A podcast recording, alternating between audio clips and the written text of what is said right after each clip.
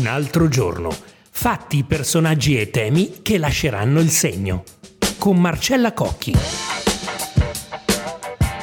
Primo giugno 2023. Quante volte è evocato il termine sorellanza nel senso della solidarietà femminile contro discriminazioni di genere tuttora presenti nella società?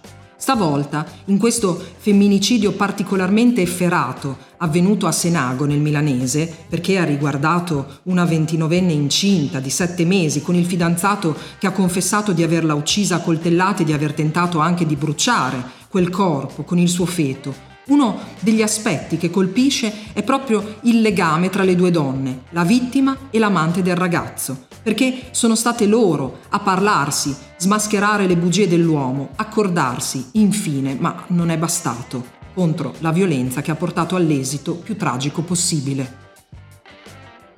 Bentrovati a un altro giorno, il podcast dell'attualità da ascoltare di QN, il resto del Carlino, la Nazione e il Giorno. Io sono Marcella Cocchi. Vi farei ascoltare subito la ricostruzione del ritrovamento della vittima, Giulia Tramontano, e della nottata che ha segnato la svolta nel caso di Senago per via della confessione del fidanzato. Sentiamo la collega del giorno Roberta Rampini. È stato trovato questa notte dai carabinieri del nucleo investigativo della compagnia di Ro e di Milano il cadavere di Giulia Tramontano, la 29enne incinta al settimo mese, scomparsa nella notte tra il 27 e il 28 maggio dalla sua abitazione di Senago in provincia di Milano. Eh, il cadavere della giovane era nascosto in un intercapedine dietro ad alcuni box in via Monterosa, eh, una strada del centro cittadino di questo comune dell'Interland milanese che si trova a 500 metri dall'abitazione. Eh, sarebbe stato il fidanzato Alessandro Impagnatiello a indicare agli inquirenti dove aveva nascosto il cadavere. Il fidanzato è stato indagato per omicidio volontario eh, e occultazione occultamento di cadavere e interruzione di gravidanza. È rimasto tutta la notte nella caserma di Senago dove è stato appunto interrogato dal PM del Tribunale di Milano Alessia Menegazzo. Eh, questa mattina intorno alle 8 è uscito ed è stato accompagnato nella caserma di Ro per il fotosegnalamento e in tarda mattinata infine è stato tradotto nel carcere di San Vittore a Milano.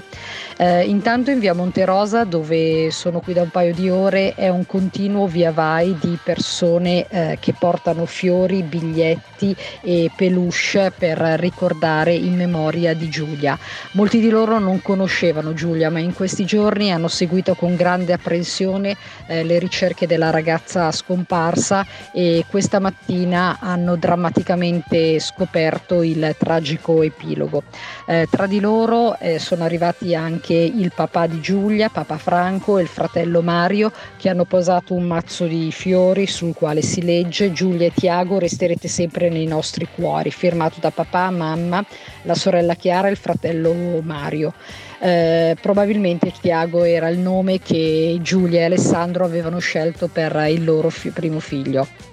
Potremmo indicare qui l'aggiornamento dei numeri sui femminicidi che si attesta al ritmo macabro di una donna ogni tre giorni. Questo però non è un caso di violenza ripetuta poi sfociata in omicidio. Impagnatiello aveva una doppia vita, conviveva con Giulia, quando lei era rimasta incinta aveva fatto di tutto per negare la paternità anche attraverso la falsificazione dei test del DNA, ma stando a quanto raccontato dalla 23enne americana che era diventata la sua amante e che è l'altra protagonista, suo malgrado, dei fatti, l'uomo aveva prima negato, poi raccontato bugie per minimizzare il suo rapporto con Giulia.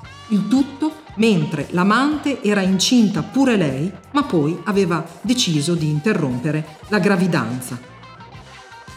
Il barman, dopo aver ucciso Giulia, alla collega americana aveva detto queste parole agghiaccianti. Se n'è andata, ora sono libero, come se per lui lei non fosse altro che un ostacolo, un oggetto di cui sbarazzarsi senza problemi. Se volete potrete leggere sul cartaceo dei nostri quotidiani i dettagli precisi del caso, ma come dicevo all'inizio del podcast, colpisce anche il legame tra le due donne.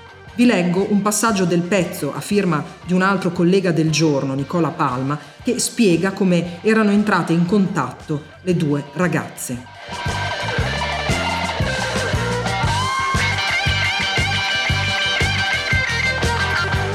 Ad aprile, la ragazza americana ha scoperto dell'esistenza di Giulia. Sul cellulare di lui ha trovato delle foto di una vacanza a Ibiza insieme a Impagnatiello e si è accorta subito che la ventinovenne era incinta.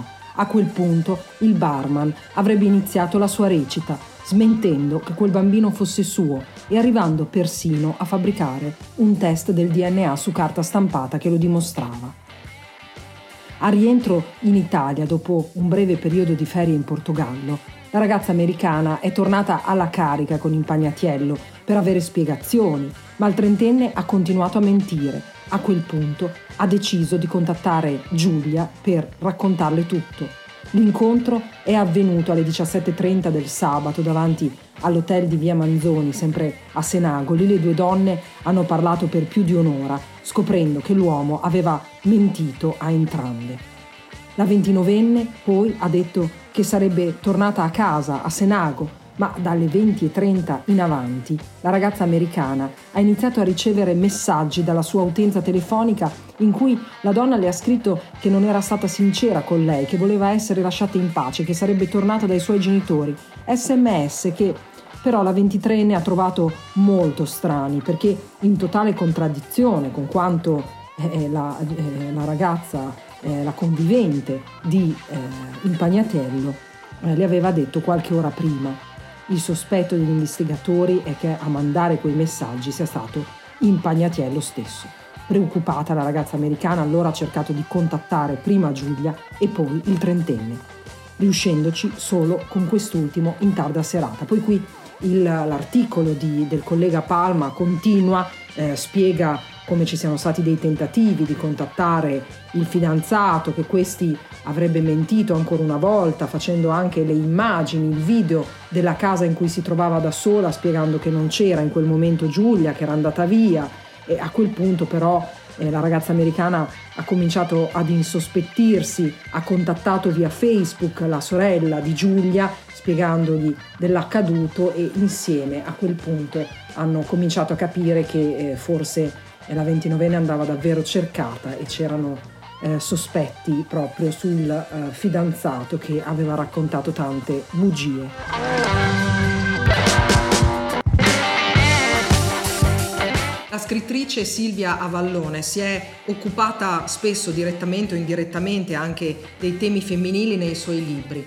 Nel corso della giornata internazionale della donna nel 2021 fece anche un intervento particolarmente toccante al Quirinale. Silvia Vallone, che cosa pensa leggendo eh, gli ultimi aggiornamenti della cronaca di questo caso di Senago? È l'ennesimo femminicidio e non ci possiamo abituare a una simile tragedia quotidiana quasi e naturalmente questo in particolare ci colpisce anche per i dettagli efferati, truci che via via stanno emergendo. Eh, il problema è enorme perché è strutturale, è sia culturale sia riguarda la nostra società eh, che comunque continua a trattare le donne come delle cose, poi che siano persone da possedere, che non hanno quindi la libertà di lasciare, di percorrere la propria strada perché eh, intese come possesso appunto dei compagni o come in questo caso come ostacolo a, eh, la, a, alle idee, ai piaceri, a, alle ambizioni de, dell'uomo, comunque resta che eh, ci troviamo di fronte a una donna che è sempre meno, è sempre oggettivata, eh, è sempre dipendente in quanto eh, persona, ecco, non, è, non, ha il beneficio dell'identità, della libertà. Quindi qui ci troviamo di fronte a una donna oltretutto giovanissima eh, che aspettava un figlio al, al, settimo mese di gravidanza e che si ritrova a, a non poter essere più né persona né madre, a, a continuare la sua vita perché un uomo ha deciso che era un peso eh, per sé. Eh, nella tragedia specifica, appunto, c'è un discorso altissimo, una società che non tratta le donne come persone libere, indipendenti, con un'identità piena, non lo fa dentro la famiglia, non lo fa nel mondo del lavoro e non lo fa in una narrazione che appunto è comunque sempre volta al fatto che la donna non ha voce, non ha voce in capitolo e non ha eh, la, la libertà di essere proprio se stessa.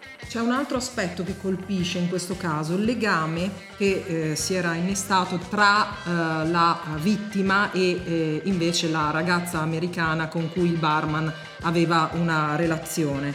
Eh, perché mm, quello che emerge dalla cronaca via via che aggiorniamo è che eh, le due ragazze in realtà avevano capito le bugie eh, del, eh, di questo, de, de, de, dell'omicida e, e insomma e, e avevano anche tentato insieme di risolvere questo caso. Si parla spesso di sorellanza a volte in modo retorico, ecco in questo caso lo è stato solo che ha portato a un esito drammatico. Che cosa può dire da questo punto di vista?